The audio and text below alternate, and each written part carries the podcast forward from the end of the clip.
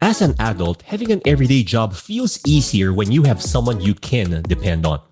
Good thing Globe Prepaid offers Go Plus promos where you can choose the data that you want and with Go Plus 99 Go Work, accomplishing all your work tasks becomes easier.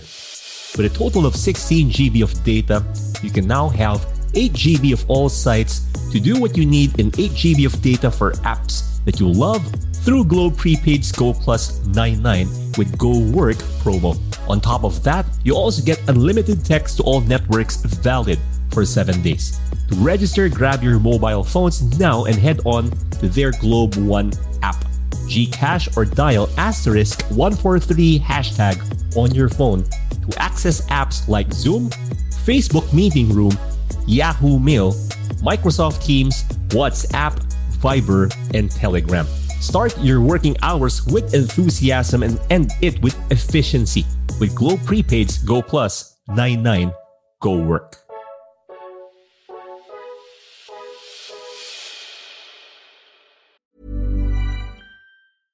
Hiring for your small business? If you're not looking for professionals on LinkedIn, you're looking in the wrong place. That's like looking for your car keys in a fish tank.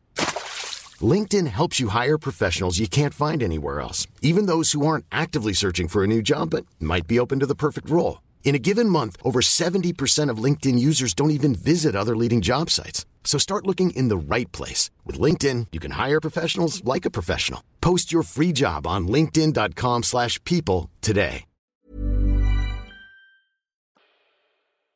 Hello? Hello? Podcast Network Asia. Network Asia. You're listening to the Unique Life podcast, and we are powered by Podcast Network Asia and Podmetrics.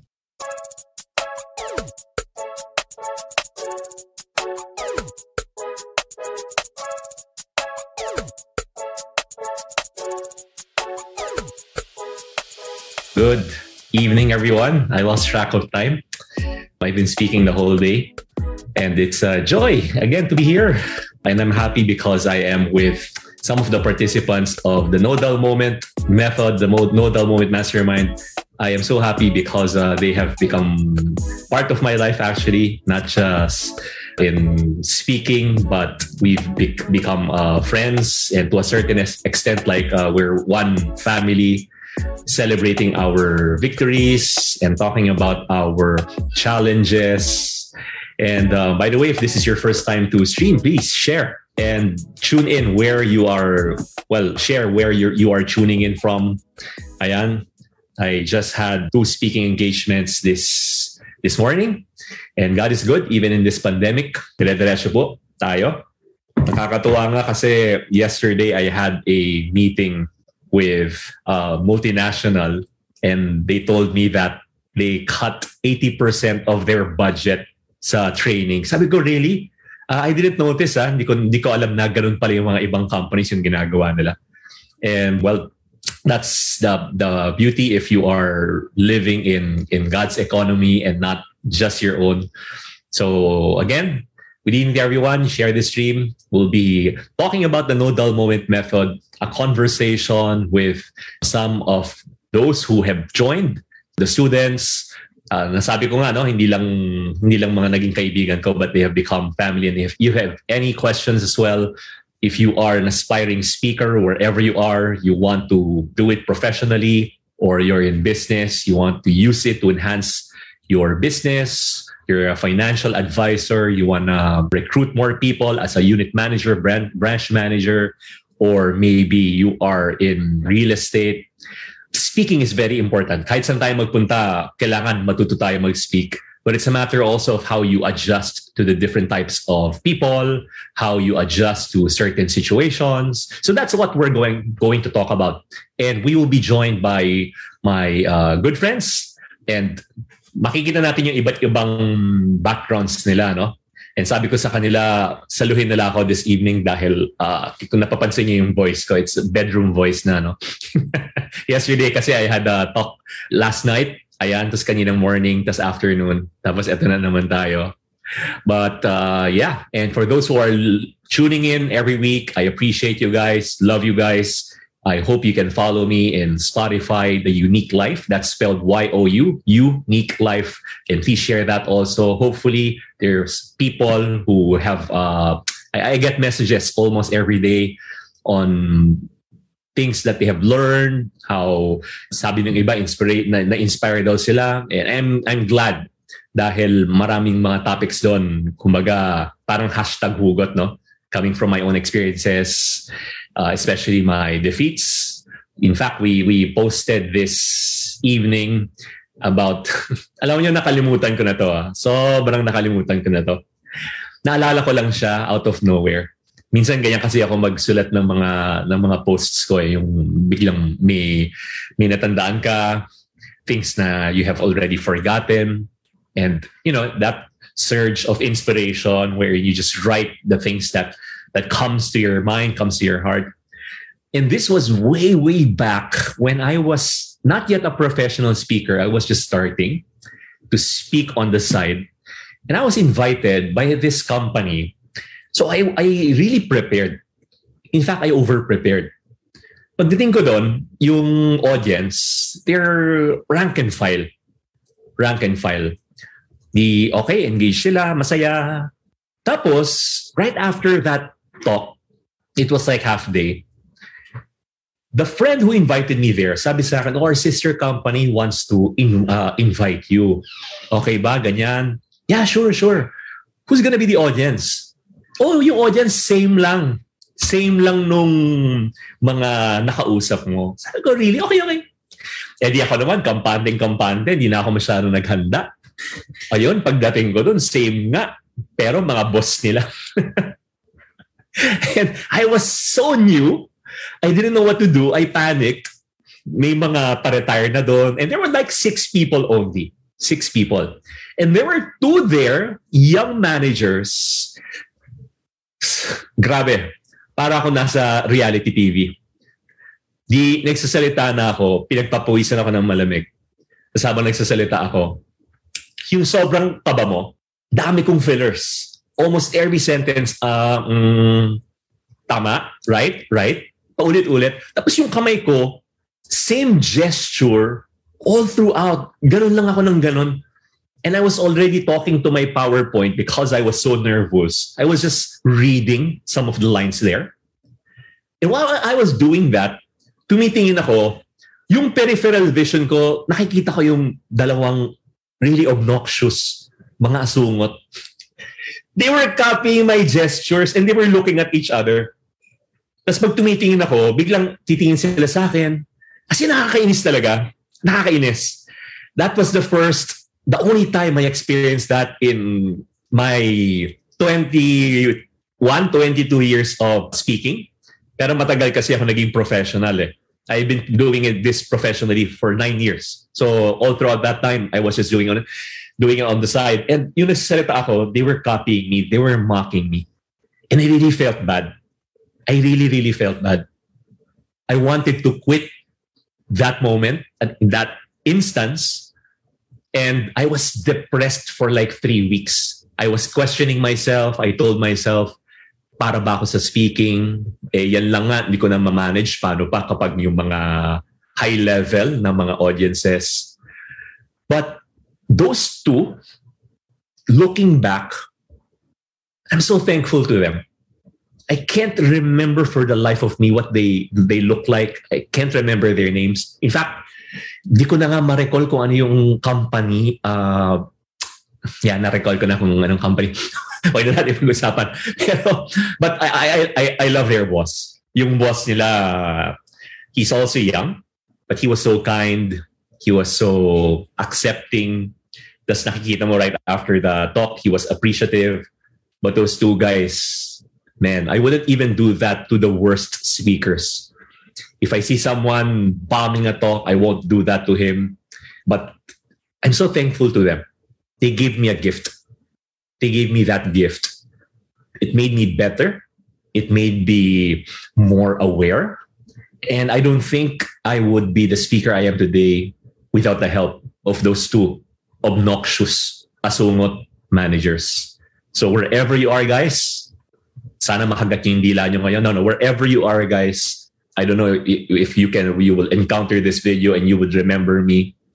I want to thank you for that gift of helping me become the best version of myself because of adversity. Kaya lahat ng mga na-experience natin, you create the best out of it. You draw out from those experiences. And all of those experiences are valid, good or bad, to make you the best that you can be and the best version of yourself. So right now, I want to call one of my friends. Um, his name is JP Ko. JP is actually a manager. He's in the IT industry. And it's interesting. He wants to speak for so long already. Unfortunately, he has a job.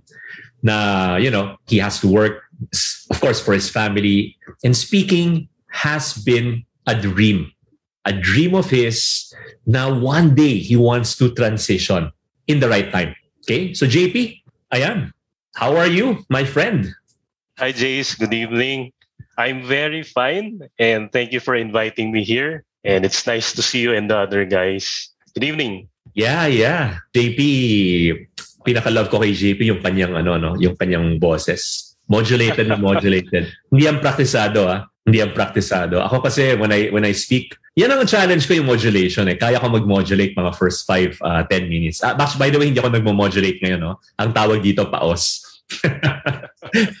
But si JP, kahit na ano, anong situation, modulated na modulated. Hey JP, can you tell uh, our viewers what you do and your journey in speaking?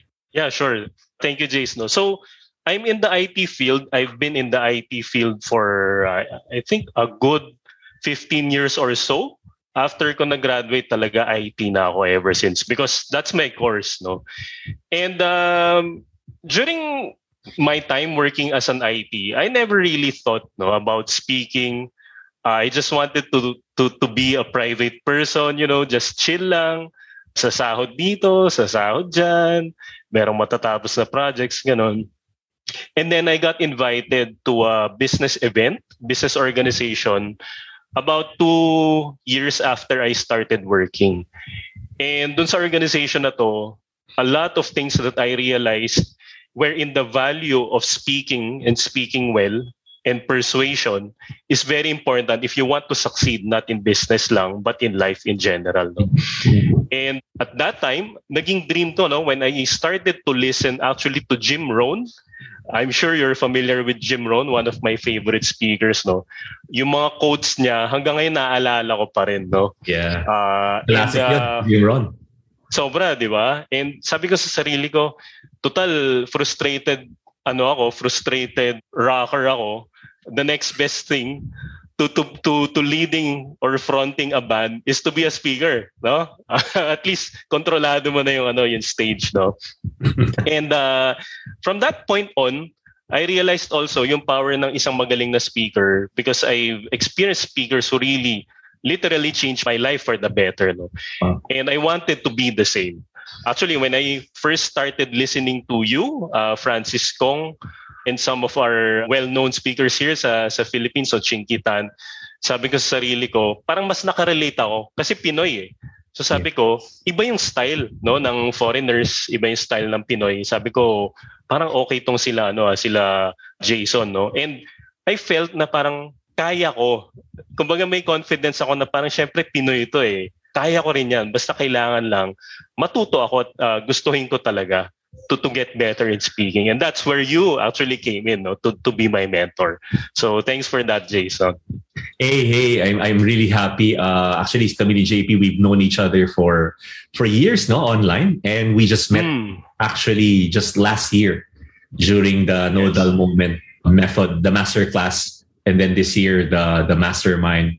Kasi si JP, I, I really see his potential even before And I know in a way where you are coming from na nasa corporate ka tapos yung dream mo talaga is to to speak, to inspire. Parang kung bukas pwede ka lang mag full-time na sa speaking, you will do it eh, no? Tama ba well, oh, tama, tama. Tama naman, Jace, no? Kasi yung speaking is uh, something that I envision myself wanting and being able to do until basically I retire, no? Eh, If if that's even if that's even a possibility for me or kumbaga hindi ko naman talaga iniisip 'yon, pero it's something that I'm willing to do really long term.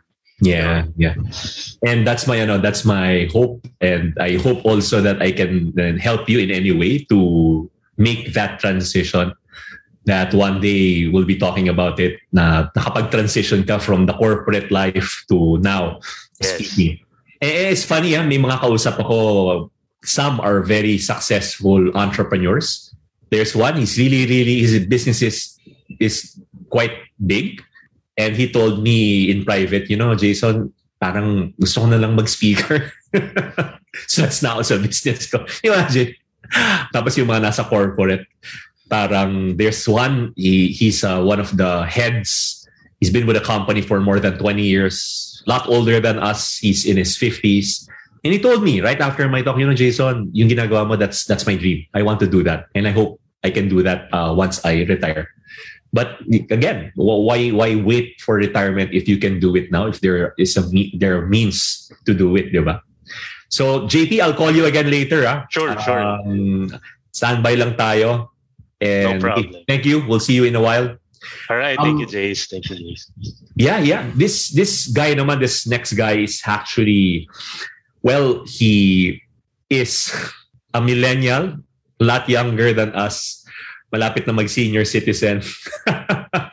His name is Spike Espike. Well, I, I really admire Spike because he's so inquisitive. He's always curious.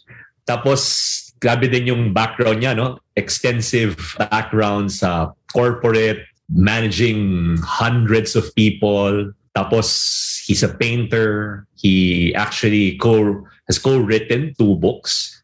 In Spike, how are you? Long time no see. Yeah, long time no see. Yes. By the way, I want to greet uh, Kat. I don't know if she's still here. Si Kat Sanggalang. Hello, best friend.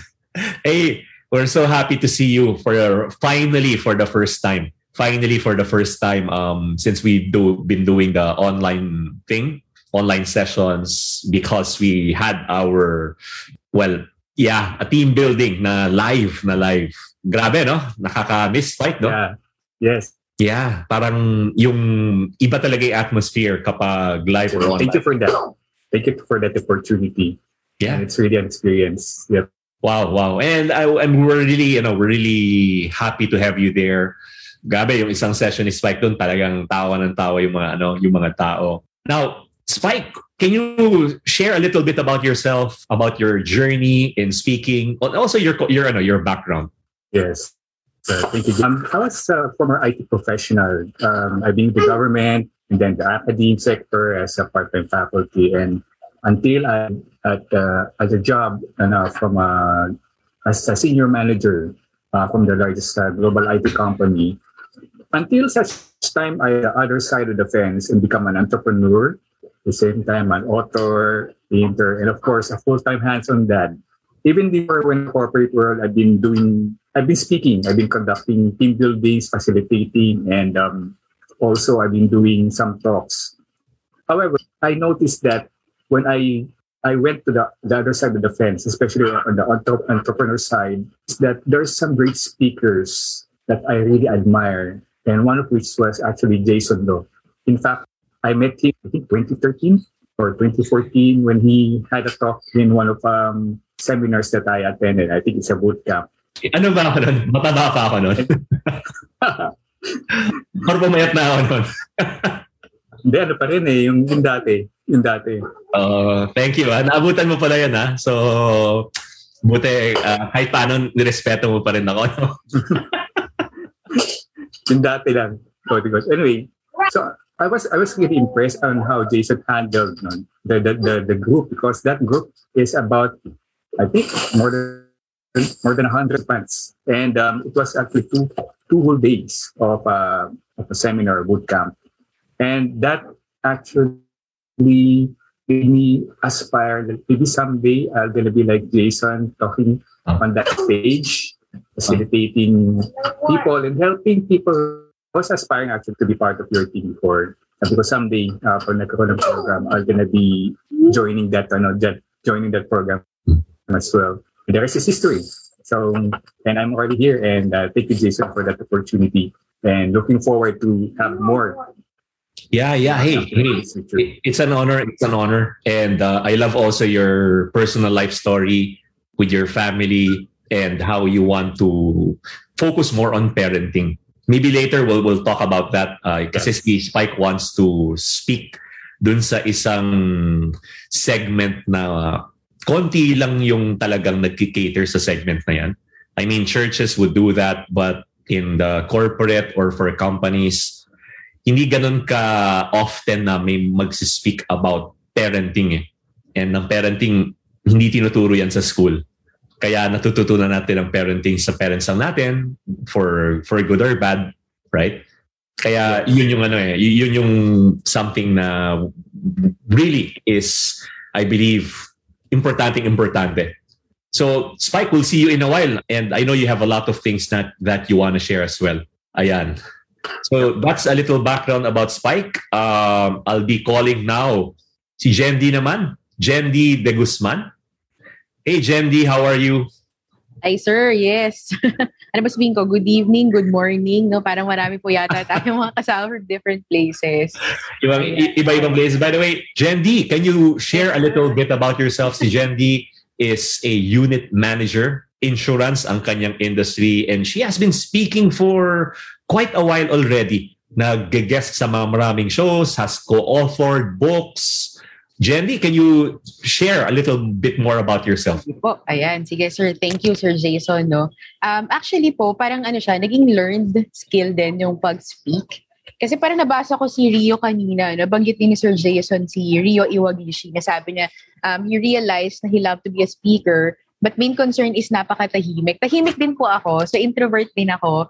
Tapos, um, prior to becoming an employee, ang talagang usual routine ko lang, books, tapos if lalabas ako, coffee shop, friends. Kasi yung group of friends ko rin, coffee shop din. So, hindi talaga ako outgoing person. So, tahimik din po ako, no? But, naging learned skill yung pagiging speaker kasi because of my employment prior to my, ano ngayon, no, profession, which is uh, insurance industry, tapos I became part of a marketing team kasi po. No? So, hindi pwedeng hindi ako mag, mag, mag parang magkwento about our products, ganyan. Then eventually, walang, kumbaga parang I'm the first person to talk about the product in a crowd, in a big group talaga. Pero eventually, so yung training ko doon, talagang definitely I was able to use it in the insurance industry. Pero meron akong na-realize na it's not only yung speaking, yung basta-basta mag-talk lang tayo, di ba Sir Jace? Natutunan ko yan sa'yo na pagka may invitation for speaking or like you have to sell a product, importante yung content or structure natin and yung the flow ng sasabihin natin. Kasi sabi ko, bakit ganun? Tama naman yung sinasabi namin. Maayos naman yung, yung products and services ng team or ng company, ganyan. Pero yung conversion, yun, yun yung mga realization ko. Yung parang sabi nga ni Sir Jason before, no, for our viewers na nandito, yung sinasabi nila na, ano yung naalala nung audience natin or nung ano natin nung uh, yung mga nakinig yung mga na, na, nanood sa atin. Minsan ang dami nilang naalalang sobra na wala silang ay parang wala silang parang okay so kung product man yun okay so what's the point of the product? Parang ganon so yeah. parang eventually sir naghanap din ako ng mga training programs and workshops na would enhance the way I speak.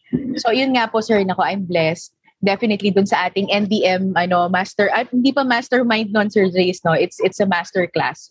Pero I've been a follower of Sir Jason since 2013 Ayan. Tapos several times na kami nagkita, hindi lang nagkakalapit. Pero ano, I've I've been ano, I've been a follower of ano Sir Jason and, and many other speakers na mga friends din ni Sir Jason. No? Tapos eventually, sir, as a unit manager, nung nagsis nag, nung naging unit manager na ako, sabi ko, how can I transfer that kind of skill to my financial coaches also?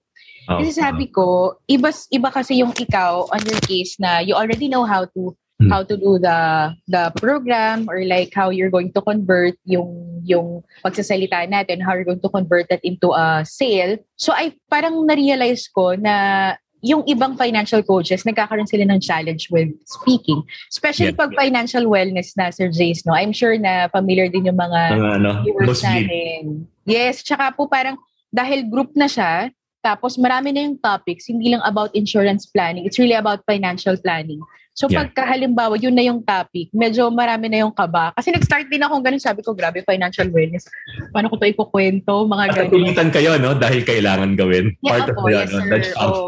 Kaya nga, sir, parang sabi ko, naging natutunan mo na lang siya along the way. Pero yung effectivity kasi, may, may ano siya talaga po, parang hindi siya basta-basta itotalk mo lang yung financial wellness. Kasi pag, Yeah. pagka na-create natin yung financial wellness, pagdating mo kasi dun sa team, may mga designed, ano na eh, PowerPoint presentations, di ba? Tapos yung isa pang naging challenge when I was starting dun sa industry, marami kaming slides, pero we're only given five minutes. Sabi ko, grabe, paano ko ito pagkakasyain for five minutes?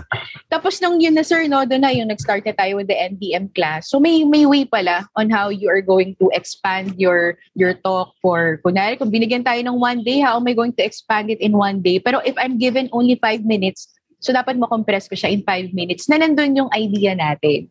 So yun talaga yung parang sabi ko, amazing na talagang natutunan ko sa NDM. Then eventually, yun nga parang si Kuya Spike din, no, I, I, I authored a book, pero I thought na basta ganun lang yun, magsulat ka lang, whatever, ganyan, ganyan.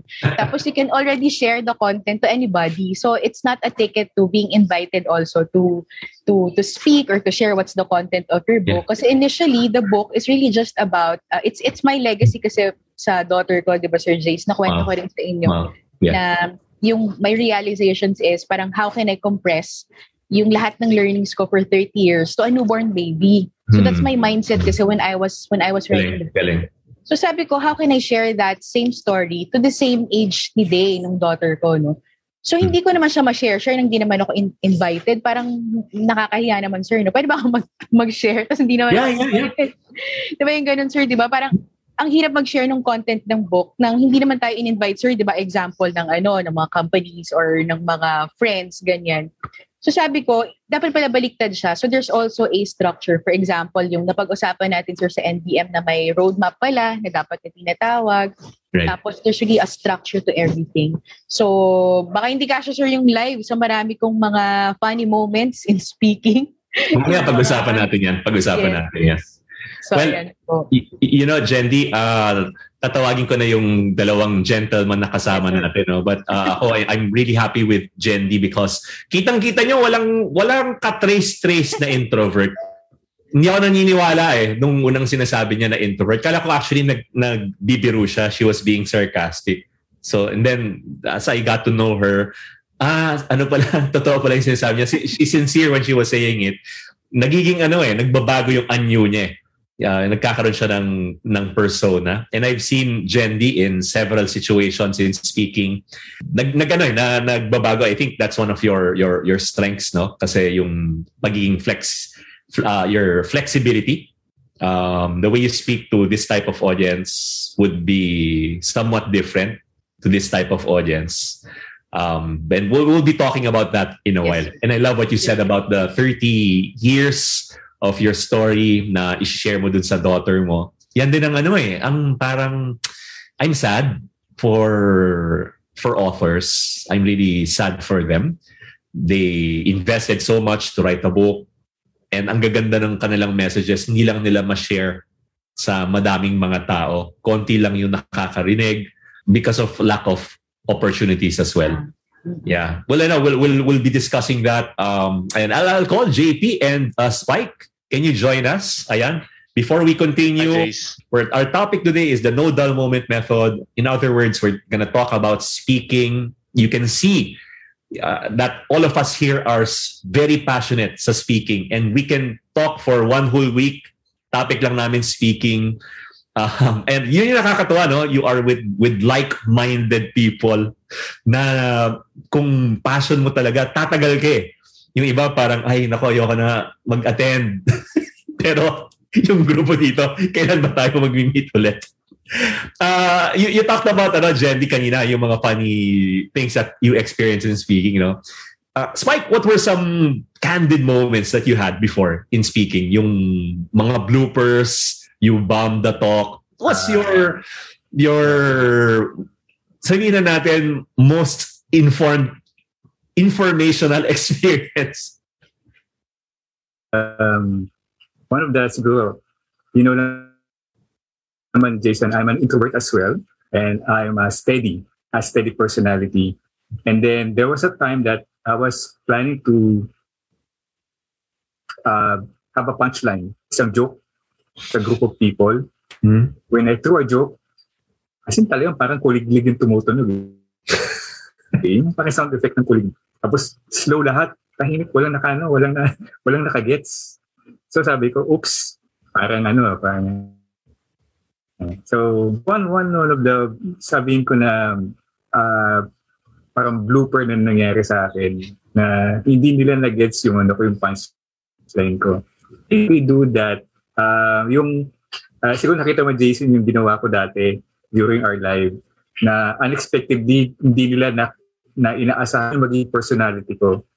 And I was able to move the audience, um, making them laugh, um, as in talaga sila ng tawa because of that kind of move that I made.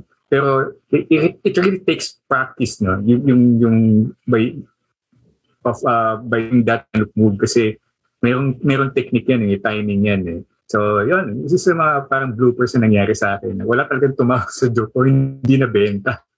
so, yeah, Wow. that's uh, that's for me, Jason. Do you work more than eight hours a day with meetings from day and night? Well, Globe Prepaid has got your back. With Globe Prepaid's Go Plus 99 for just 99 pesos, you can now work from Monday to Sunday with ease. Break free from your stress and start working efficiently as you utilize Zoom, Facebook Meeting Room, Yahoo Mail, Microsoft Teams, WhatsApp, Viber, and Telegram for the whole week. With a total of 16 GB of data, you can now have 8 GB of all sites to do what you need and 8 GB of data for apps that you love through Globe Prepaid's Go Plus 99 with Go Work promo. On top of that, you also get unlimited text to all networks valid for 7 days. To register, grab your mobile phones now and head on to their Globe One app, Gcash or dial asterisk 143 hashtag on your phone to access apps like Zoom, Facebook Meeting Room, Yahoo Mail, Microsoft Teams, WhatsApp, Viber, and Telegram. With Globe Prepaid's Go Plus 99 and other Go Plus offers, you can break free and be a boss.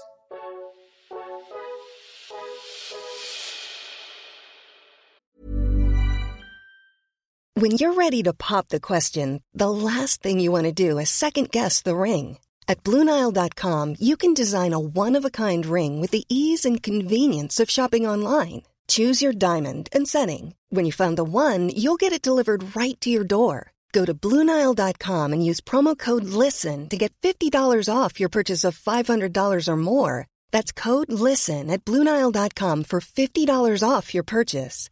Bluenile.com code LISTEN. Hold up. What was that? Boring. No flavor. That was as bad as those leftovers you ate all week. Kiki Palmer here, and it's time to say hello to something fresh and guilt-free. Hello Fresh. Jazz up dinner with pecan-crusted chicken or garlic butter shrimp scampi. Now that's music to my mouth. Hello Fresh. Let's get this dinner party started. Discover all the delicious possibilities at hellofresh.com.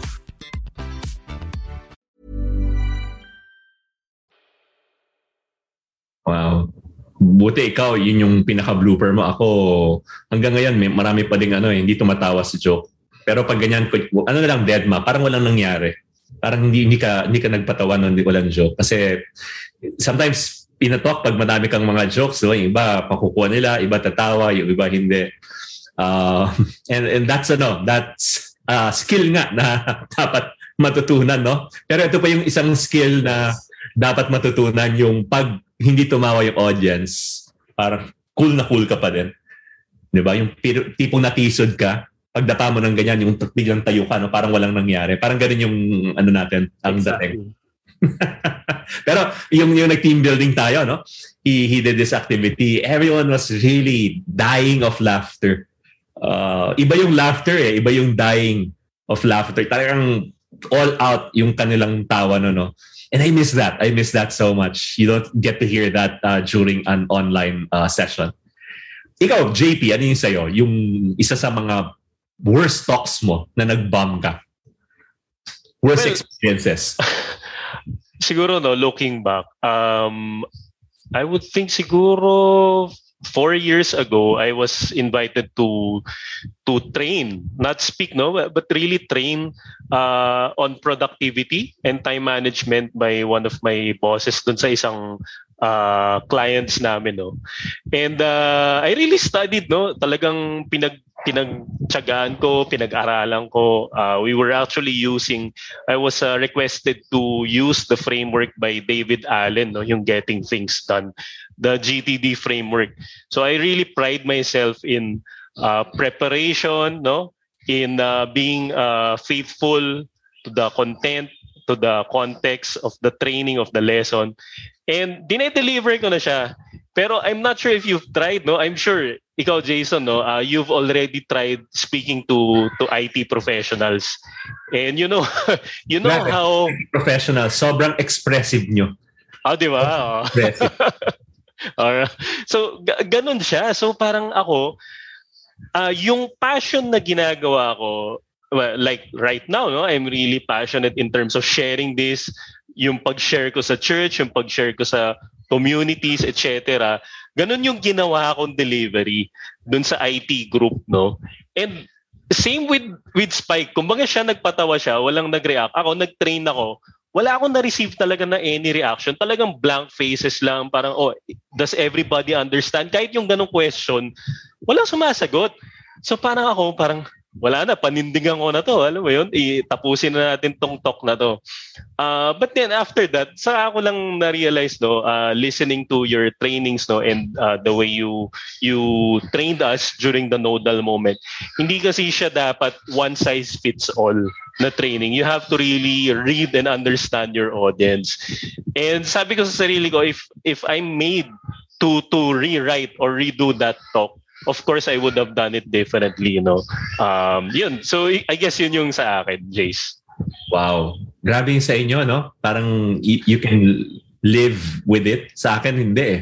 Yung ibang bloopers ko, hindi ko pwedeng i-share eh. Kasi actually, na-share ko naman pala lahat. I, I, I told you the story, di yung sa Baguio. Mahirap mag-speak ng after lunch, pero mas mahirap yung after dinner in Baguio tapos it's a conference for IT. I forgot the name of the conference from different companies na mga IT. Siguro mga ano sila doon, siguro mga 150 to 200. And while I was speaking, this was like around 9 o'clock. Right after dinner, lamig-lamig sa Baguio. All out ako mag-speak for one hour. Yung reaction ng audience, nakatingin lang sa akin, tatawa sila tipid na tipid, tipid na tipid sa uh, reaction.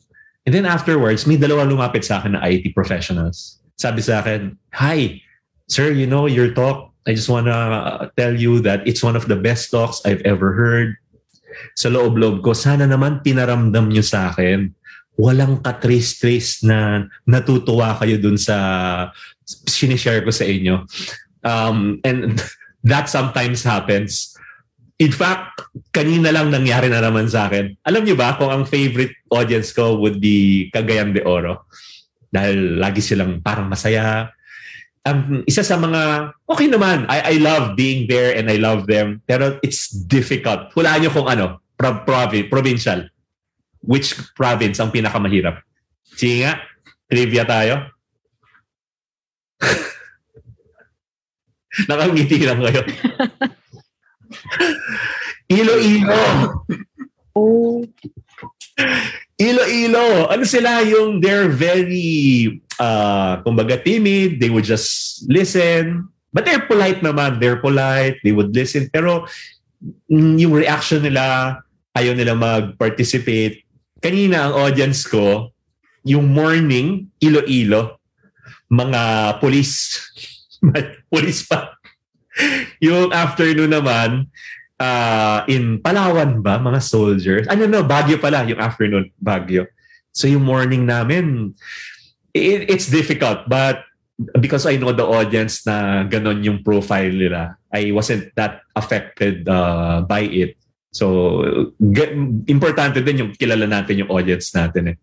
I- ikaw, Jendy, what, what's yours? Yung isa sa mga pinaka ano mo, most Um, I don't know. Sir, ano, Difficult um, or maybe embarrassing?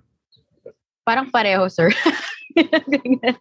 Kasi meron ako, yung pinaka hindi ko makakalimutan talaga, sir, ano, when I was starting sa, yung prior to uh, the insurance industry, kasi nga I was part of marketing. So, it's a big event in Valenzuela. So, it's it's a group of uh, ano, private school administrators. Ganyan. Tapos sabi nung boss ko, sabi, oh sige, si Jendy na yan. Parang ano, siya talaga yung, kasi marketing, syempre sir, di ba? So you have to, uh, to speak about your product. Ganyan. Ang problem, kung ikaw sir, yung sabi mo kanina, before or after lunch, hindi parang, ay after dinner, sorry, no, mahirap din mag-talk. Ako sir, nilagay during lunchtime. sabi ko, oh my, sige, okay, game. So, pero malaking stage, so nilagay ako sa podium.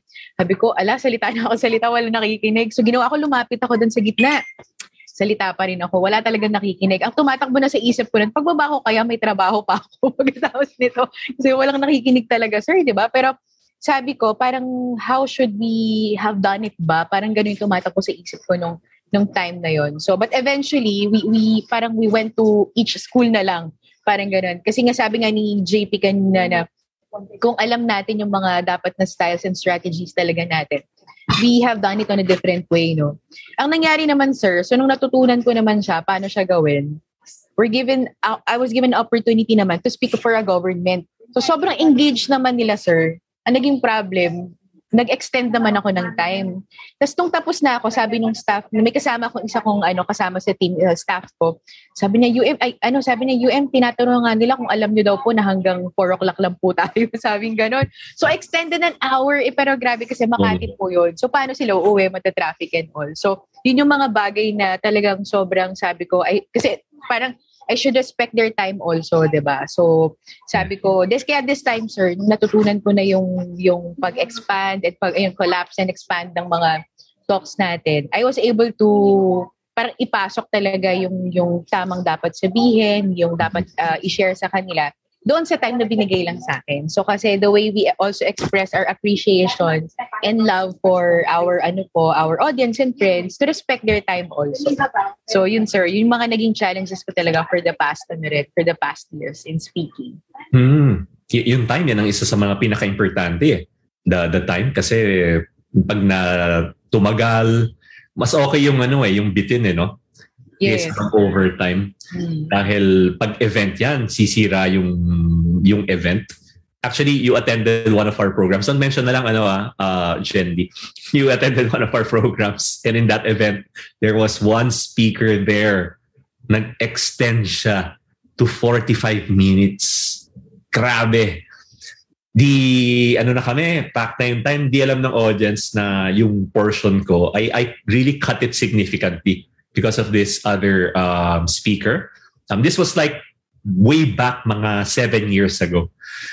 And unfortunately, uh, yung speaker na yun hindi na ulit na-invite dun sa, sa mga ganong classic events dahil nga the organizers were careful. They don't want someone who will ruin the whole event. And I, I, I know that you've learned from that. Eh. Ako din, sometimes I, I'm guilty of that. Kaya kailangan I have to be really careful. Now, kayo naman yung pinaka sobra kayong engaged na sabi kanina ni Jendi, no? Uh, but maybe you still have other experiences wherein you feel na hindi matatapos yung talk mo dahil sobrang nag enjoy kayo, sobrang maraming mga... Tayo kasi pa nag-speak tayo, we also draw from the, the audience eh. Kung yung audience welcoming, ikaw, eh, ikaw yung inspirational speaker, nai-inspire ka eh sa mga audiences eh. Kayo ba na-experience yun na ba yan, JP? Oh yeah, definitely no. Um, for me, one of the talks that stood out in terms of yung audience interaction and impact, yung nagsalita ako for uh, Wyrock Church. So Wyrock Church is uh, based in Cubao, pero meron silang at that time uh, young pro group, no? So in-invite ako uh, nung friend ko na lead doon to talk about obviously love, no? Kasi pag love ang topic, Jace, ano eh, wala kang talo sa totoo lang. Kasi kahit, alam mo yun, kahit sablay ka dito, sablay ka dyan dun as a speaker, no?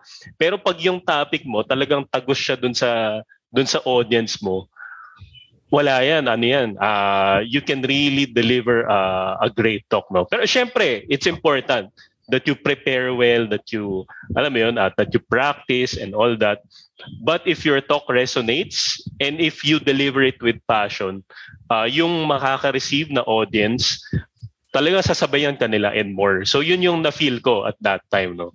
Uh, when when I, I talked about uh, love and marriage, preparing, no? Basically being a person who is prepared for marriage, yun yung topic ko. Yan. Wow. Eh, bakit ano? Bakit engaged na engaged doon? Um, ano yung mga parts na yung nakaka-relate talaga sa yung yung audience? Kasi mga, I'm assuming mga single ba to? Oh, yeah, yeah. Single, pero yung iba sa kanila, at that time, meron ng mga boyfriends, girlfriends. So, papunta na.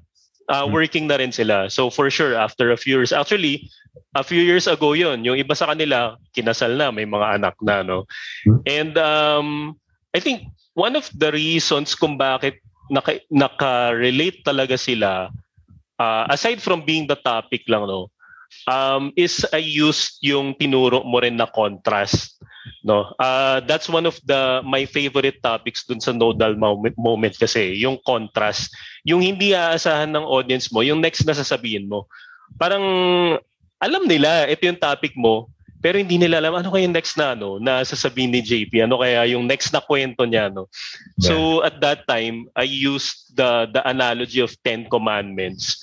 Oh wow. As uh, I related it to being a person who is prepared uh, for marriage no? So inisa-isa ko yon pero syempre hindi, since siguro first time nila yung narinig uh, habang dinidiscuss ko per commandment uh, sila parang Oo nga, no? parang hindi ko naisip yun. No? Parang ganun pala ka-importante yung, yung sampu na commandments. Hindi lang siya, uh, hindi lang siya yung parang uh, ten uh, commandments na parang na-memorize mo tapos makakalimutan mo na. Pero it's really something that is significant and is useful uh, for daily life. Yeah. Wow, wow, wow.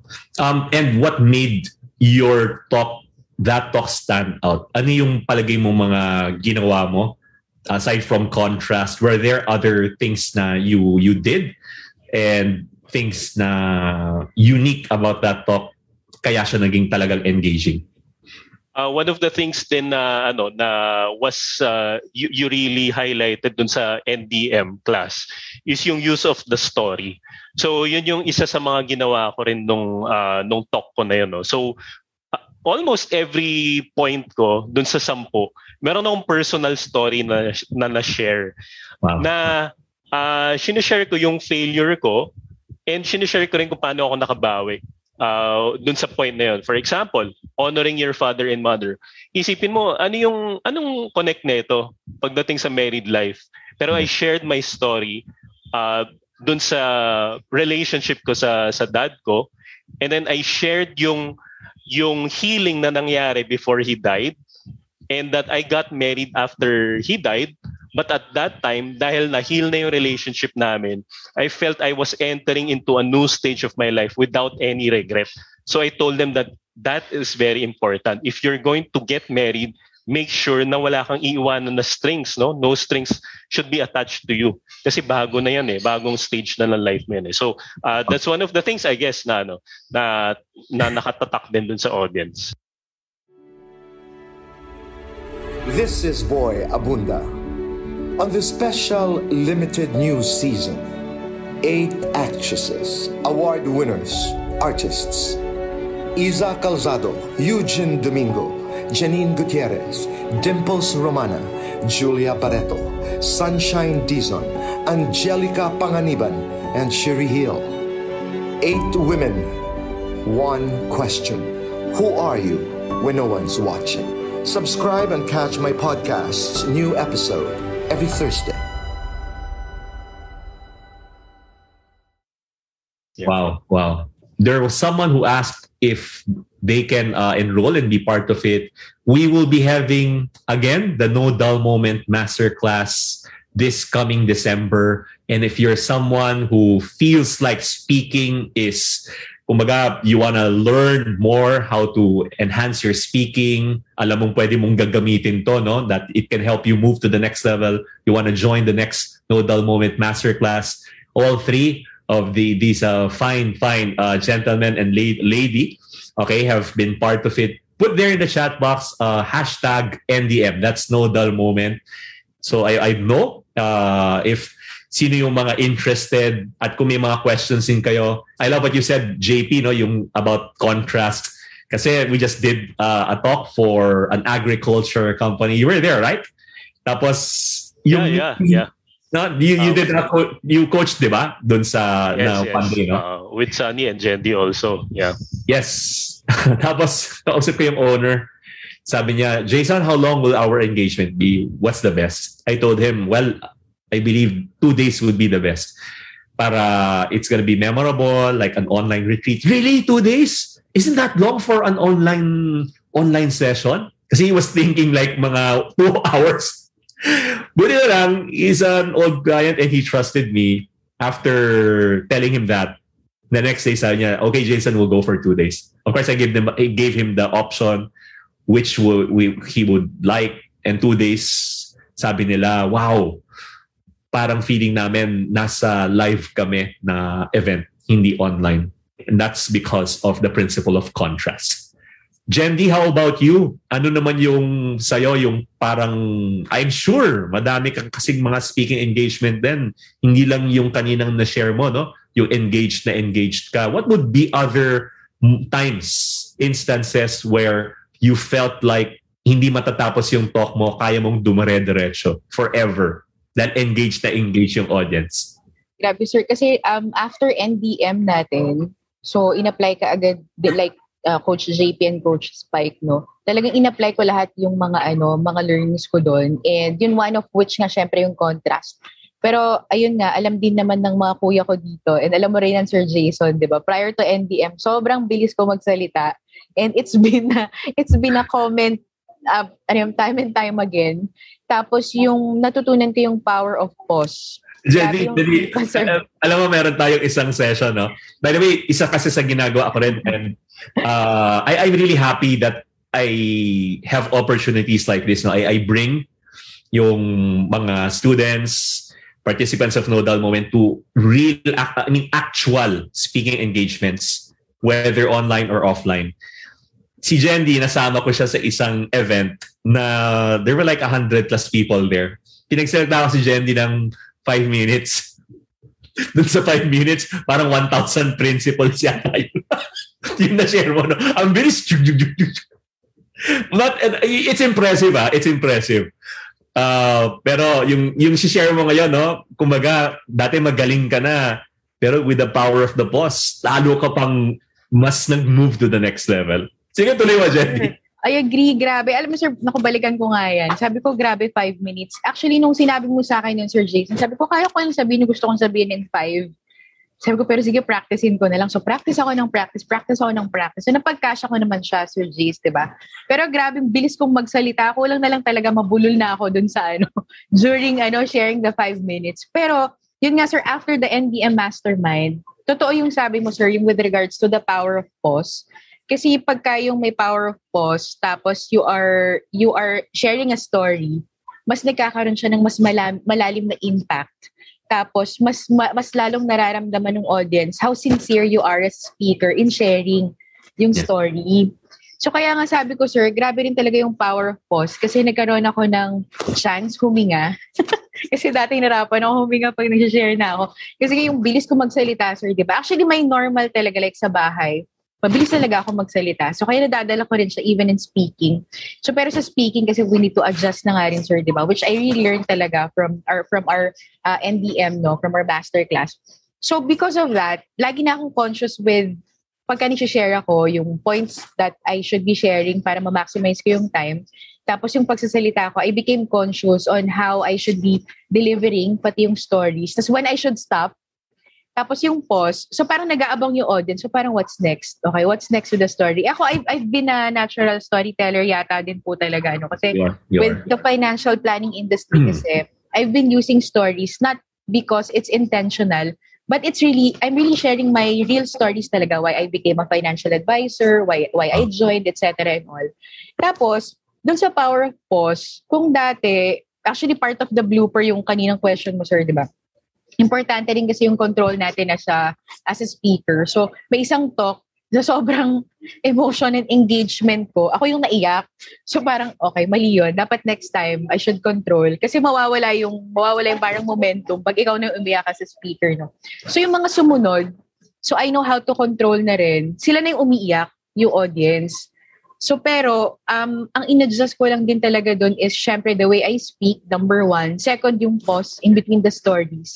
Tapos yung third, yung parang even even if it's over Zoom, over ano lang, over online session or webinar, right after the event, magme-message talaga sila sa'yo. Yung they will tell how they appreciated, how powerful your talk was. Pero samantalang yung yung the same uh, sharing mo, shinare mo na before. So pero ang binago lang natin, sir, yun nga yung what I I've learned from the NDM. So it became even more impactful talaga. Tapos it became more engaging tapos mas may retention mm. unlike in the past. So yun sir, grabe yun. So kaya nga last, di ba sir, last sharing natin, nag-PM pa ako sa'yo. Sabi ko, sir, ah, mabilis pa rin ata ako magsalita. Sabi, hindi na mas mabagal na this time as compared in the past. So yeah. yun sir. Tsaka yung last time na nag-share ka, parang uh, ah, 10 or 15 minutes pala, no? Galing lang kasi nung 5 minutes before, nag-share ka ang daming principles. Parang 10 principles yata yun itong 15 minutes mo, ang shinare mo lang, it's like one or two principles and yet it's so powerful. Uh, people were so engaged. Um, yun minsan yung kailangan natin eh, yung, yung control. Dahil it, as we, you know, it's not really about content. Unlike what yeah. most people would say, you know, in speaking content, content is, is king. I mean, if it's king, then lahat dapat tayo, nag-enjoy tayo, nasa school tayo. Pero pag tinanong mo yung, di ba, anong natutunan mo sa school? Hindi mo na nga matandaan eh. So sobrang daming information. And natatanda lang natin yung mga moments na yung teacher natin was proud of us, those instances na nag-perform tayo sa school, but all the information, 99% of them, we've forgotten. We've forgotten. Um, by the way, there were people who who posted here, uh, we're talking about the speaking method, no, yung no dull moment this has been, I've been teaching this since 2008. Iba pa yung title niya before, no? Tapos naging nodal moment siya nung 2016. Yung 2016, dun lang siya na-convert into speaking professionally because 2008, I wasn't a professional speaker. Pero yung mga nag-attend ng session na yon, mga professional speakers sila yung time na yon. Tapos may mga nagtatanong, di okay yung principal sa kanila, wow, this is really good. But Jason, can you share personal experiences? Eh, yung share ko na experiences ko, yung hindi naman yung talagang uh, company paid me, tapos nag-speak ako sa events nila. And that happened when I w- decided to do this more focused in speaking noong 2012 and the rest is history. I didn't know that God was going to uh, is going to lead me here. Spike, how about you? Ikaw naman yung experience mo na engaged na engaged yung audience. Um, yes. by, by the way, before I go to Spike, no, si Jendy kanina, sabi niya yung pause, tapos yung impact niya, no, na ginawa niya, na ginamit niya. So ikaw, Spike, yung pagdating sa'yo, what were some things that you were doing na you caught the imagination of your audience, but ano din yung ways, methods na ginamit mo para ikaw, yung wag na, oh, kahit hindi na matapos tong talk na to, dire-diretso lang tayo, they will listen to you. Kahit makinig sila ng five hours yeah. straight. I remember, Jason, yung first talk ko with uh, sa isang school sa Iloilo where I used the metaphor and then yung structure, the power of three, the promise, yung ganun yung structure lang. And when I when I delivered that speech, I never thought na after my speech, some of the parents there were moved by my talk. And all of a sudden, dun sa Zoom, nagpa-private message sila. Papasalamat. And they were, they were, they were inspired dun sa ano, dun sa dun sa talk ko. And I just told my, ano, my, my, my story about my, my family, my kids, na ganun, how they became, uh, I mean, yung journey nila journey nila dun sa during their school days. No? The other thing na isa talagang nakaka-engage is yung experience ko naman dun sa talk dun sa sa, sa agribusiness firm um or or in nagkaroon ako ng chance to na-stretch ako to be able to talk with or facilitate yung three or four different locations sa Zoom with uh, different people, number of people there. And that, that was the memorable na, na, na session that I had. Kasi they're so engaged. As in talagang umaalingongo yung kanilang sigawan, yung kanilang tawanan. And um, makikita doon yung ano eh, makikita doon yung yung yung pagiging masaya ng grupo. In fact, hindi naman lahat doon ano eh, uh, live lively ano yung mga audience eh. May isang grupo doon na tahimik, pero nahahatak sila ng pagiging ano, masaya, magulo ng isang grupo. Kaya nahahawa din sila. At the end of the session, talaga kaming ano, if you will see the picture, talaga ang saya-saya. The other thing is, uh, if you remember, Jason, we had uh, a recital, quote-unquote recital, wherein we were gonna be presenting our step, yung first step. Uh, wow. Yung first step natin, DM uh, Mastermind uh, wala dun si Jendi. Uh, it so happened, ang mga nandun ay mga dudes. No? Hmm. Mga bros. Mga daddies. No? And I never expected I'm I'm I'm I'm pretty sure na hindi naman yun, hindi pa naman perfect yun kasi it's ano, it's a recital pa lang. Subject for feedback and But I never expected na may mga lumuha, pumatak ng luha ng mga ibang dudes doon. I thought, ano lang, parang light lang, light, casual yung discussion. But hindi ko na, na inaasahan na, na I was able to move their emotions. Wow. I was able to touch their emotions. And then, I was able to bring out yung deep pains nila within themselves. Being as an individual, being as a parent, being as a father. And up until nung pakatapos nung yung session ni Jason, may mga nagme-message sa akin sa messenger, nag-uusap kami regarding doon sa, ano, doon sa topic na yan.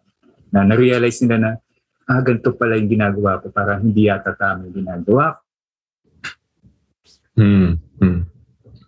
Hindi naman si ano, JP yung ano, yung naging emotional. Aminin mo na JP. Um, eh, ano, tinago ko bro yung pagiging emotional. ah, tinago ko. yung isa nga naghahanap lang ng isang box ng tissue paper eh. Oo nga eh. Tapos yan yung ginamit mo dun um, uh, talk mo about love, no?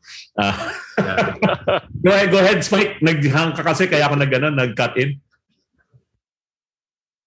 Yeah, thank you. I expected this one. And I, I just discovered my strength there. That wow. I can be able to move emotions of people and be able to draw out. Yeah. Amazing. Could be able to, to out from them. So it was a discovery for me, Jason, during the NDM wow. and wow.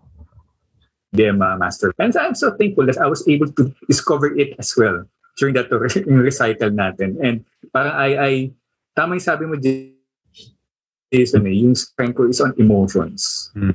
Um, and I could be able to have that as a stepping stone so that I could be able to engage people uh, through that uh, through the discovery.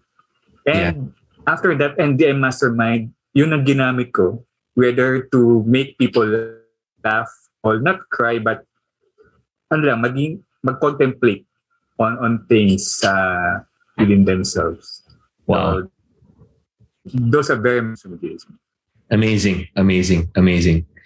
And we saw that yung yung strength mo na yun, no? Kasi we we have I love your term recital. Napaka-formal, no? We had a we have sessions wherein each speaker would share about one of their topics kasi we will uh, discuss which topics you can talk about and create a, a, a program. And then from there you get to share it to the group an intimate group that will give you feedback. So yun yung sinasabi kanina, kanina ni Spike no na na-realize niya yun pala yung kanyang pinaka strength and this is more high level high level. Um, many in our group are also part of organizations like Toastmasters, and that's really a fantastic organization.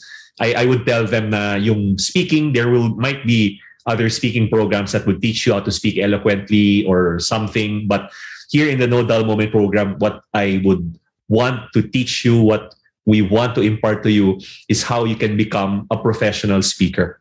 Okay? Even if you're not going to be a professional speaker, para ma-enhance yung speaking ninyo and move to the next level.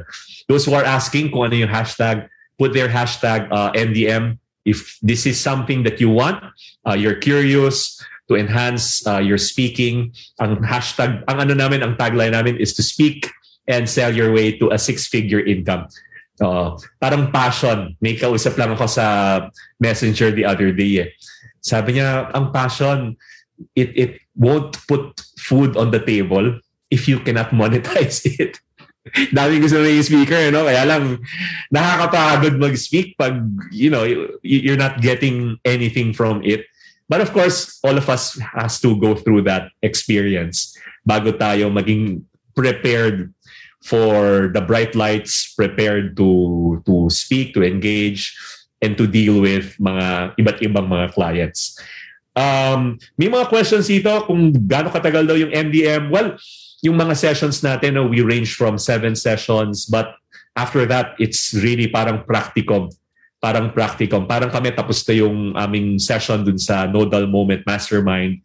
However, we're still collaborating, we're still speaking. Kami ni Spike, we just came from Makati Diamond Residences last week na live na event so you, you get opportunities like that to experience what it takes to really be in a high stakes situation. There are some questions here. Um, Rio asked, how does it feel na walang nagtatanong sa question and answer portion? Well, pag ganun, dead mo lang. I get that often.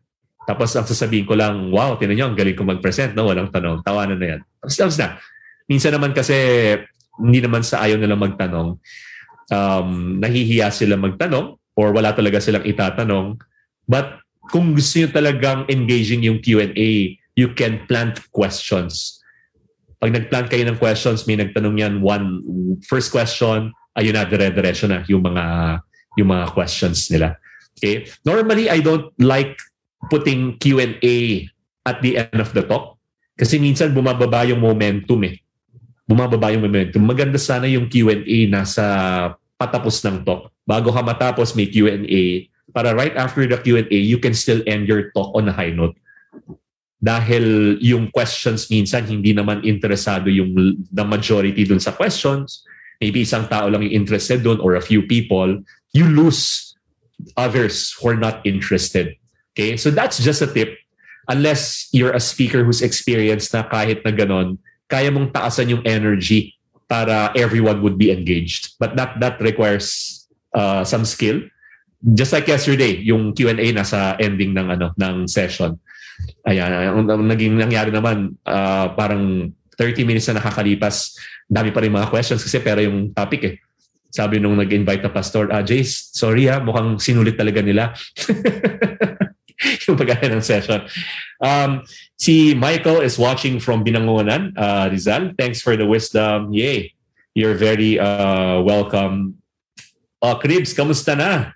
How are you? We miss you, Cribs. Ayan. Um, before we end, I know we, we've bilis no? Nakakaano na tayo, mag one and a half hours na tayo. Uh, kaya love na love ko kayo pag kasama ko kayo eh. Kahit na alas 11 na, game pa din lahat.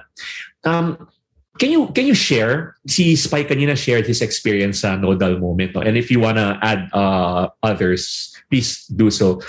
Um, JP, ikaw, ano yung pinaka-experience mo sa NDM na really resonated with you?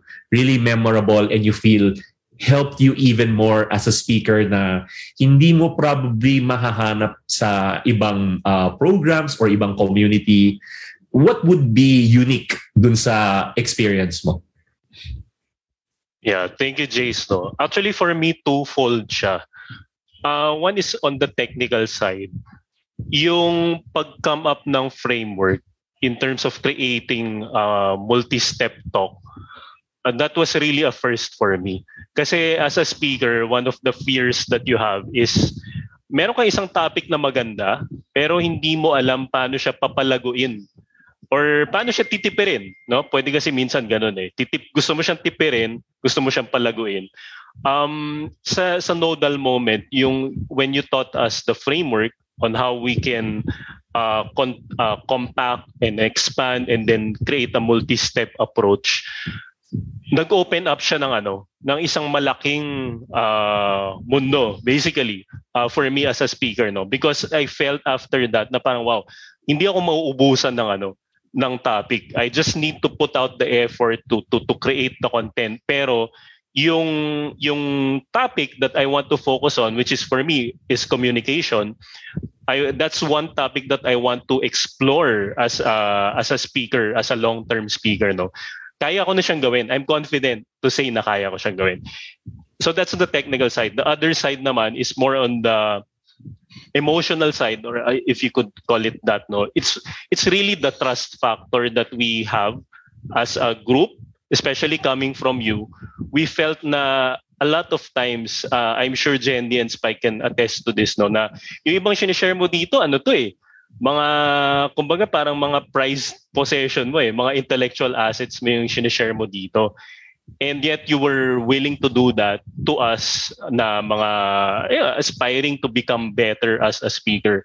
And when you do that, each time that you do that, it it gives us more confidence, it gives us more empowerment na parang wow, alam mo yun, uh, nagtitiwala si Jace sa akin ng ganitong uh, tip, ganitong thinking. Um, and he's not really asking for anything in return no? So parang for me parang uh, nakakatuwa. Nakaka it gives uh, it gives me more uh, confidence in myself na parang wow uh, I see that Jason uh, believes in me enough to share this idea to us no? So uh, it's really something that for me I'm so grateful. Uh, and dadaling ko na yon until alam mo yon until I, I grow old kumbaga. So thank you thank you Jace. Hey JP maraming maraming uh, salamat. Thank you for the the kind words. Tsaka y- yung hindi naman siguro nanonood yung boss mo ngayon no Hindi ko alam. Pero just to, ano naman, uh, Jace, no? Uh, kumbaga parang even though I'm working uh, full-time, uh, yung, yung boss ko naman is really supportive no, of, of what I'm doing. Siyempre, work yan eh. So, uh, kakain talaga siya ng time. Kaya, Pero, kaya, ko, kaya ko tinatanong, ano, uh, goal na natin next year, yung transition na sinasabi mo na for quite some time, no? Yeah, to yeah, of course, of course. Speaking Yes, yes. Uh, make 2022 the the year of uh, JP. And yep. the year that you will make that jump. I mean, if you feel that it's God's will and you know that you are called to to speak, um, yeah. And I, I'm so excited for you, my friend.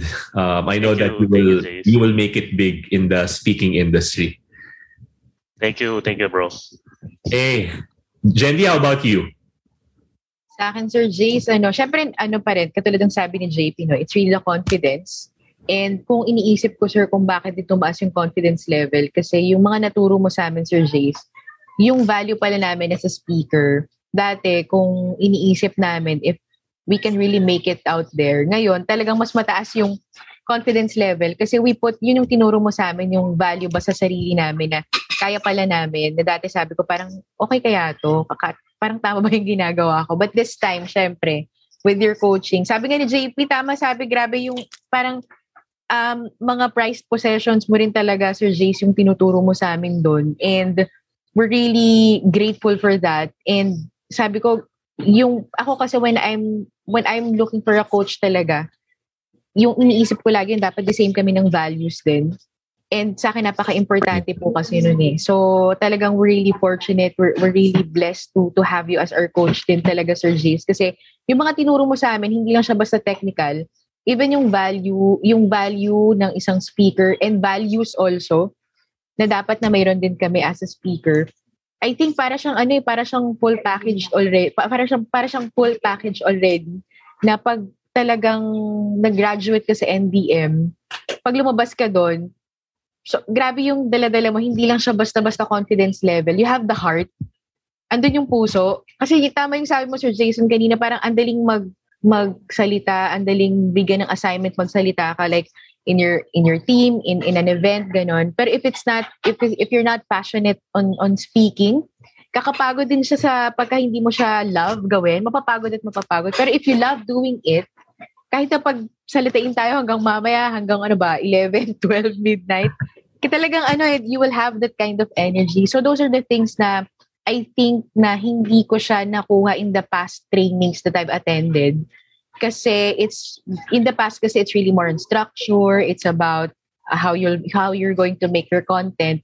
But yung values and the heart that you put into you being the speaker, ngayon ko lang siya talaga na, na nakuha na, oh, oo nga, no, dapat pala ganun pala yun. So, at, parang kumbaga wag muna natin pag-usapan yung technical stuff, Sir Jace. But that kind of value that you impart on us, yun talaga yung every time we're going to share yung mga sarili naming mga programs, yun yung dadali namin, the heart of a speaker talaga. So, grabe. Sobrang grateful, Sir Jace. Actually, kulang yung live natin tonight to to share yung mga ginawa natin for the past weeks. Grabe, amazing yung mga past weeks talaga. Sobrang every every session bago ng bago. Exciting yung mga session. So, hopefully yung ating pong mga nanonood tonight, nako, ako I'm I'm talaga super super I'm, we're all inviting you talaga to try it talaga and you being the speaker na gusto mo in the future, talagang babaguhin ng NDM, no, yung outlook mo, how you're going to be somebody else in the future. And yung pa pala, Sir Jace, before, before I finally end yung sharing ko sa part na yan, yung isa sa mga challenges ko before I joined NDM, kasi nga, um, some people, uh, parang they're willing to pay when I speak, some hindi, no, parang combined. Pero I don't know how to price yung ano ko, the way, the way I, pag alam mo, in-invite ako, I don't know how to price myself. Pero because of that value, nagkaroon ko ng confidence level talaga to, to put a price onto it. Na alam ko kahit na yun yung price na sinabi ko, parang masasabi ko na ano talaga, um, nagawa ko ng tama with the heart yung ano yung pagsasalita ko. So yun po, Sir Jason. Wow, wow. Hey, thank you, thank you, Jendy. Uh, thank you for the kind words. Uh, gusto ko lang po malaman nyo, hindi po sila bayad. Uh, hindi ko po sila nilagyan. I really, really, really appreciate it. And I'm so excited also for for your journey. No? Um, ako kasi, kahit na ako yung nagtuturo, grabe din yung community dahil marami rin ako natututunan sa inyo. Um, I, I also learn from from you guys. Uh, and the impartation din. And tama yung sabi mo, napaka-importante talaga ng values, yung tamang values. Kaya ako pag nagsispeak, syempre gusto ko din yung mga nasa group, yung same values kayo dahil mas mabilis mag-communicate, you know, magka-wavelength kayo. In fact, I, I actually tell this to you guys, no, pagdating sa clients, um, kaya yun yung maganda sa speaking eh. You can choose the clients that you work with. Kung feeling nyo hindi kayo same ng values, you can always uh, say no. You can always say no. Amazing. Uh, well, si ano si Spike. By the way, we're talking about the No Dull Moment program, the speaking program, not just about how you can be a better speaker, but how to become a professional speaker to enhance whatever you're doing right now. Um, you're an aspiring speaker, you're in the insurance industry, real estate. So nandito po kami, iba-ibang mga professions din po yung mga nandito. Um, Spike, how about you? Ayan, uh, mag-e-end kami dun sa pinaka-millennial dito sa group natin. Oh, by the way, before I forget, ha, may nakalimutan ko. Kasi may isang nag-message lang sa akin two weeks ago and she was so appreciative. She was so appreciative kasi the first time we spoke was like uh, 2000 nagbilang eh. 2018. Hindi ko makakalimutan to. Hindi ko makakalimutan to.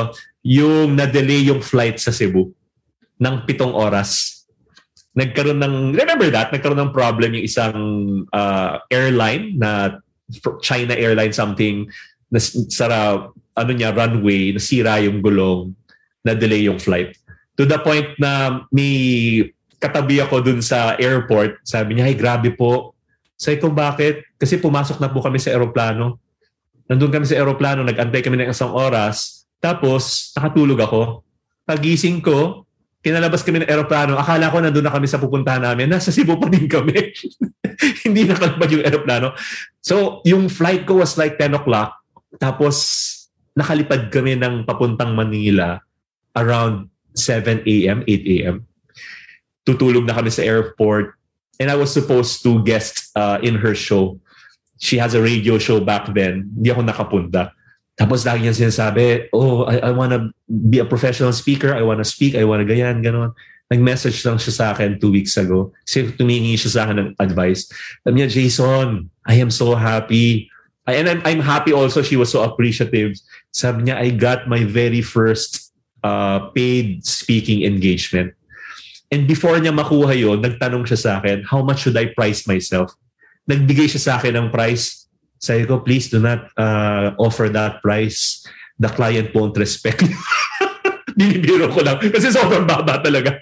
Sabi ko, ito gawin mo, taasan mo ng ganyan. Ha, really? Ganyan ba yung value ko? Yeah, try mo. Uh, eh, tumawad. Mas mababa. Pero kung magkano yung pinag niya na presyo, more than double pa rin yung na, natanggap niya. I, I'm really, really ano, happy happy for her. Um, Spike, yan na, the pinaka-millennial in the group. Go ahead. Okay. Well, sa akin na, Jason, um, anyone can speak in front of many people, go up the stage. And... Hmm. So I hear, ano, you're, you're hanging, na nawawala. so, yan ang ano, mga challenges with online. yeah. So I've been lagging. We, we, we didn't hear what you said. Nag-ano ka, naghang ka? Yep. Well, again, um, everybody can can talk on top of a stage in front of many people, you know, perfect in grammar, can speak eloquently. But one thing that I realized at NDM is that speaking is also a mission. Wow. Speaking is also a mission. Um, yung sinasabi kanina ni Jendy kanina about values, yes. Um, actually, the, the, yung, yung batch namin, hindi lang kami naging batch, eh, naging community din kami. Uh, and thank you for your leadership, uh, Jason. Um, kumbaga, nagkaroon kami ng leverage among each other. We realize our value. But again, going back to some mission, a mission that um, to deliver a message to everyone that um, there's something that needs to be done or needs to be accomplished and that that the audience needs to realize and paano na malalaman yun through us speakers diba? Parang katulad din yun sa ano eh diba sa sa Bible before yung apostles. Sino mga role ng mga apostles yun? Um kumbaga at first hindi naman sila talaga marunong mag mag-talk and mag-speak. But with God's grace they were given the wisdom to talk. And they're being guided by God. So every word na lumalabas sa kanila comes from God. But here in our in our NDM, we, we realize that each of us has its own mission. Meron, kanya, meron kaming kanya-kanyang strength. For example, si Jen is finance industry. Si JP, strength na sa communication. Ako sa family. So each of us has a mission based on our own strength. JP would like to promote communication so that people would like to be able to communicate with, with each other clearly and multiply more communicators and spread the good the good word and good vibes around the world. So Jendi naman could be able to uh, parang relay the, the the advantages of being financially literate para makaahon yung mga yung ba mga tao from from ano from poverty for example and know they could be able to manage their own financials and live a better quality of life. For me, for example, sa family, family relationships, maraming mga nasisirang family relationships ngayon and I would like to have a mission to be able to heal those family relationships so that yung mga susunod na generation would have a better family relationships that they could be able to pass on to the next generation. So with with that, we're still planting the seeds. No, kami yung mga seed planters as a as a communicator and, and speakers. Yung yung yung business behind, yung technical side, ano na yan eh. Kumbaga, uh, it could be learned, it could be, we could be trained for that. Pero yung heart, heart of having a mission to be able to speak to others, yun ang ano eh, yun ang mahirap hanapin sa isang tao. Again, yeah. speak passionately mm-hmm. because wala siyang heart of a missionary. Kasi nalaman namin, na-discover namin ang kanya-kanyang strengths. And with that, we're now beginning to have speaking as our mission to the world. That's all, Jason. Wow. wow, fantastic. Fantastic. Hey, everyone, thank you again for joining. And those who have tuned in, if this is sounds interesting to you, you want to be part of it, we will have our next uh, master class this coming December. Okay, which will also run in by by January. Um, alam ko ang December kasi vacation mode na tayo, no? So this is not just a per session program, but this is going to be a, a lifelong partnership as well, not just with me, but uh, the people that you see here who have been through it and the others who are not here but also are very active with the group. Yung uh, ano, guys, do you have anything uh, you before we end? Uh, you wanna share, promote where they can find you? Um, JP, do you wanna? Ano? Uh, by the way, please also add them as friends. Uh, you'll learn a lot from from these uh, three. Um, and kumbaga, ano yung ginagawa rin nila na kanilang mission in their own respective fields. JP, do you have any any ano? You wanna you wanna promote or yeah? Yeah, uh, sure. Thank you, Jace. No, so. Uh, I, I guess uh, two things lang. First is, uh, of course, to for you guys to enroll sa Nodal Moment program. No? So stay tuned for more uh, instructions and announcements from Jason. Uh, on my end naman, as a speaker, stay tuned. No? We'll be releasing the Standout Communicator program soon. All right. So it's a multi-step process to being uh, a better communicator in at home, at work, and in the global stage. No.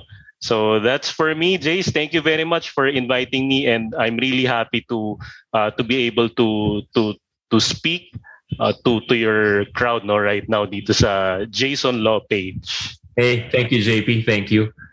Uh, Spike, how about you? Yes, um, you could actually search me on Facebook. Hmm? Uh, Sunny Boy Spike, SPK. You could see that person holding a, a camera. That's me. You could message me anytime on Facebook and uh, we could uh, discuss further uh, with regards to how to handle family relationships. That are going to be one of my wow. talks. And um, again, Jason, thank you so much. It's really an honor to be part of the No Dull Moment group. And um, like what uh, JP also mentioned, watch out for the announcements regarding the No Dull Moment method. And that will help you realize your mission also as a speaker. Uh, thank you, Jason. It's really an honor and thank you. Thank you so much. Hey, thank you. Thank you. I'll see you this coming December. Ah. May live yeah. na kayo. Sama na daw si JP. Kasi yes. ano eh. Uh, wala nang work na December. Jendy, how about you? Yes, ayan po. So, ayun, no? So, we're inviting all of you to become part of our growing family in the NDM. Tapos, if you have questions also, ako naman po, I'm, well, I'm everywhere in social media. So, ano po, ang Facebook page ko is Coach Zendi. Tapos, yan naman po, Coach Zendi de Guzman. And then, um, podcast, I, I have a podcast with a fellow life coach. So, it's called Pay It Forward Today. Wow. Ayan. So, it's a light bulb logo. So, yan naman, if, if about life coaching. And then, for financials naman, if you need um, insights about financial planning. So, we're on YouTube naman po. It's called Wealth Archie. Ayan. Tapos, watch out po sa schedule ng NDM. Sobrang malaking, ano po, malaking uh, help and the graces ng NBM for everybody. No? So, yun po. thank hey, you. Thank, thank you, Sir Jace. Thank you, Jendy. Tsaka si Jendy, if you're looking for a financial advisor, um, Jendy combines uh, yung, yung, ano niya, yung uh, pagiging financial advisor niya to being a life coach. So, that's one unique uh, facet that Jendy possesses na hindi lahat ng, ng mga financial advisors meron. Konti lang and Jendy is one of them. So get in touch with her. If you have any needs, uh, you can go directly to her. Guys, maraming maraming salamat. Thank you for tuning in. We'll see you again uh, in our live sessions and hope to see you in the no dull moment method. Speak and sell your way to a six figure income. Thank you so much. God bless everyone. Hey, check out passionfruitph.com, our partner here in the unique life, Passion Fruit Marketing. So if you have any needs for your marketing or your passion projects, they are the people you should talk to. Want to unbox your full unique personality? You can grab a copy of my books, Unique, Unique Youth, and Uniquely in Love. Find them in my website, jasonlaw.com. That's J A Y S O N L O.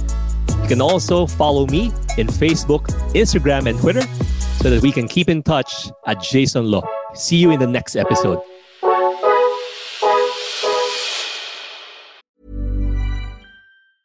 Hi, I'm Daniel, founder of Pretty Litter. Did you know cats tend to hide symptoms of sickness and pain? I learned this the hard way after losing my cat, Gingy. So I created Pretty Litter, a health monitoring litter that helps detect early signs of illness by changing colors, saving you money and potentially your cat's life. Pretty Litter is veterinarian developed, and it's the easiest way to keep tabs on your fur baby's health right at home. Go to prettylitter.com and use code ACAST for 20% off your first order and a free cat toy. Terms and conditions apply. See site for details.